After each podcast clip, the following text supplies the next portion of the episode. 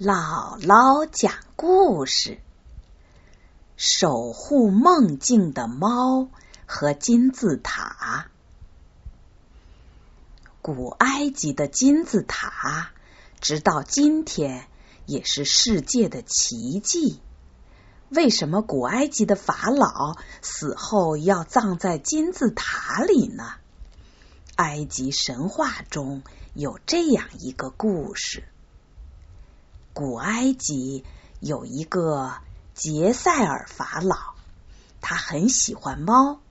有一天早上，他醒来以后，看见一只长着银色斑纹的、眼眸翠绿的小猫蹲在他的枕边，温柔的注视着他。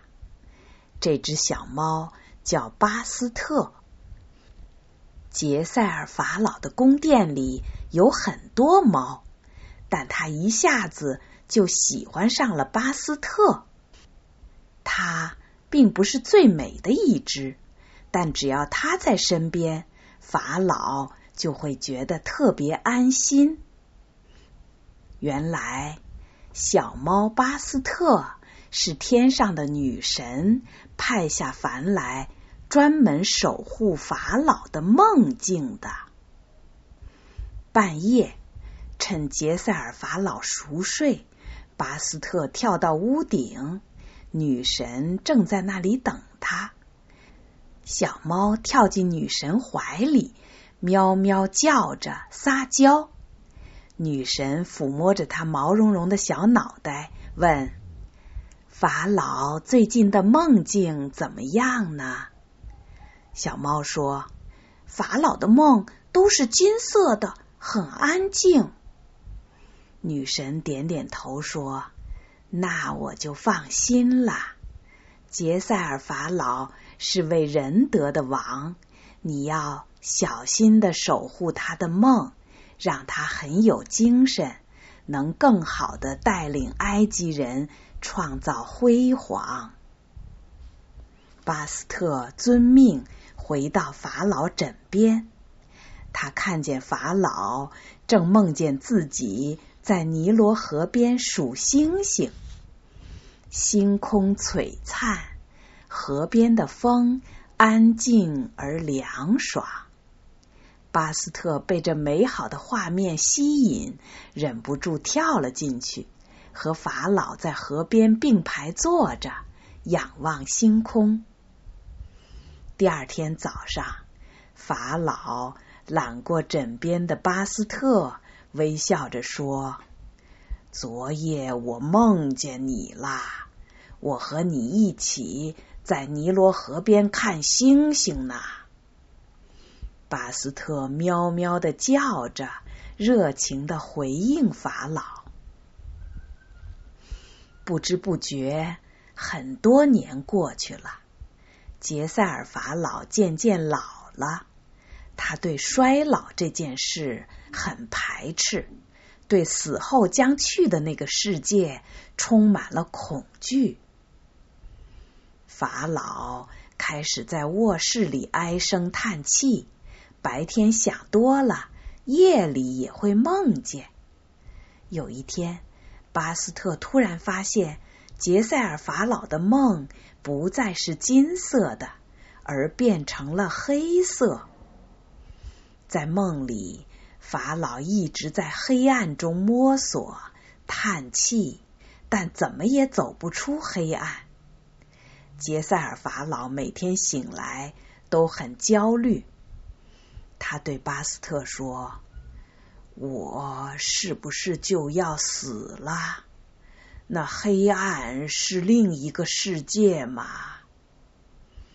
巴斯特想告诉法老，另一个世界也是美好的，但他无法开口说话，他只能一遍遍的舔着法老的手，想给他更多力量。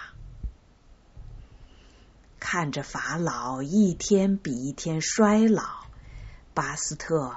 决定走出王宫，为法老寻找一个适合他的美丽的梦。巴斯特跳上屋顶，远眺整个埃及。屋顶上浮现出的梦境有金色的、月光色的、琥珀色的。人们的梦都很不错，他们在尼罗河边快乐的嬉笑追逐。但是这些梦并不适合杰塞尔法老，他需要温暖的，而不是快乐的梦。走到埃及的贫民区，一个金黄色的梦引起了巴斯特的注意。那是一个五六岁孩子的梦，他梦见自己在一个金色的小房子里，房子里有通往地下的阶梯，阶梯通向一个温暖的地下室。孩子在地下室里玩耍，感觉安全极了。巴斯特眼睛一亮，这个梦。太适合杰塞尔法老了。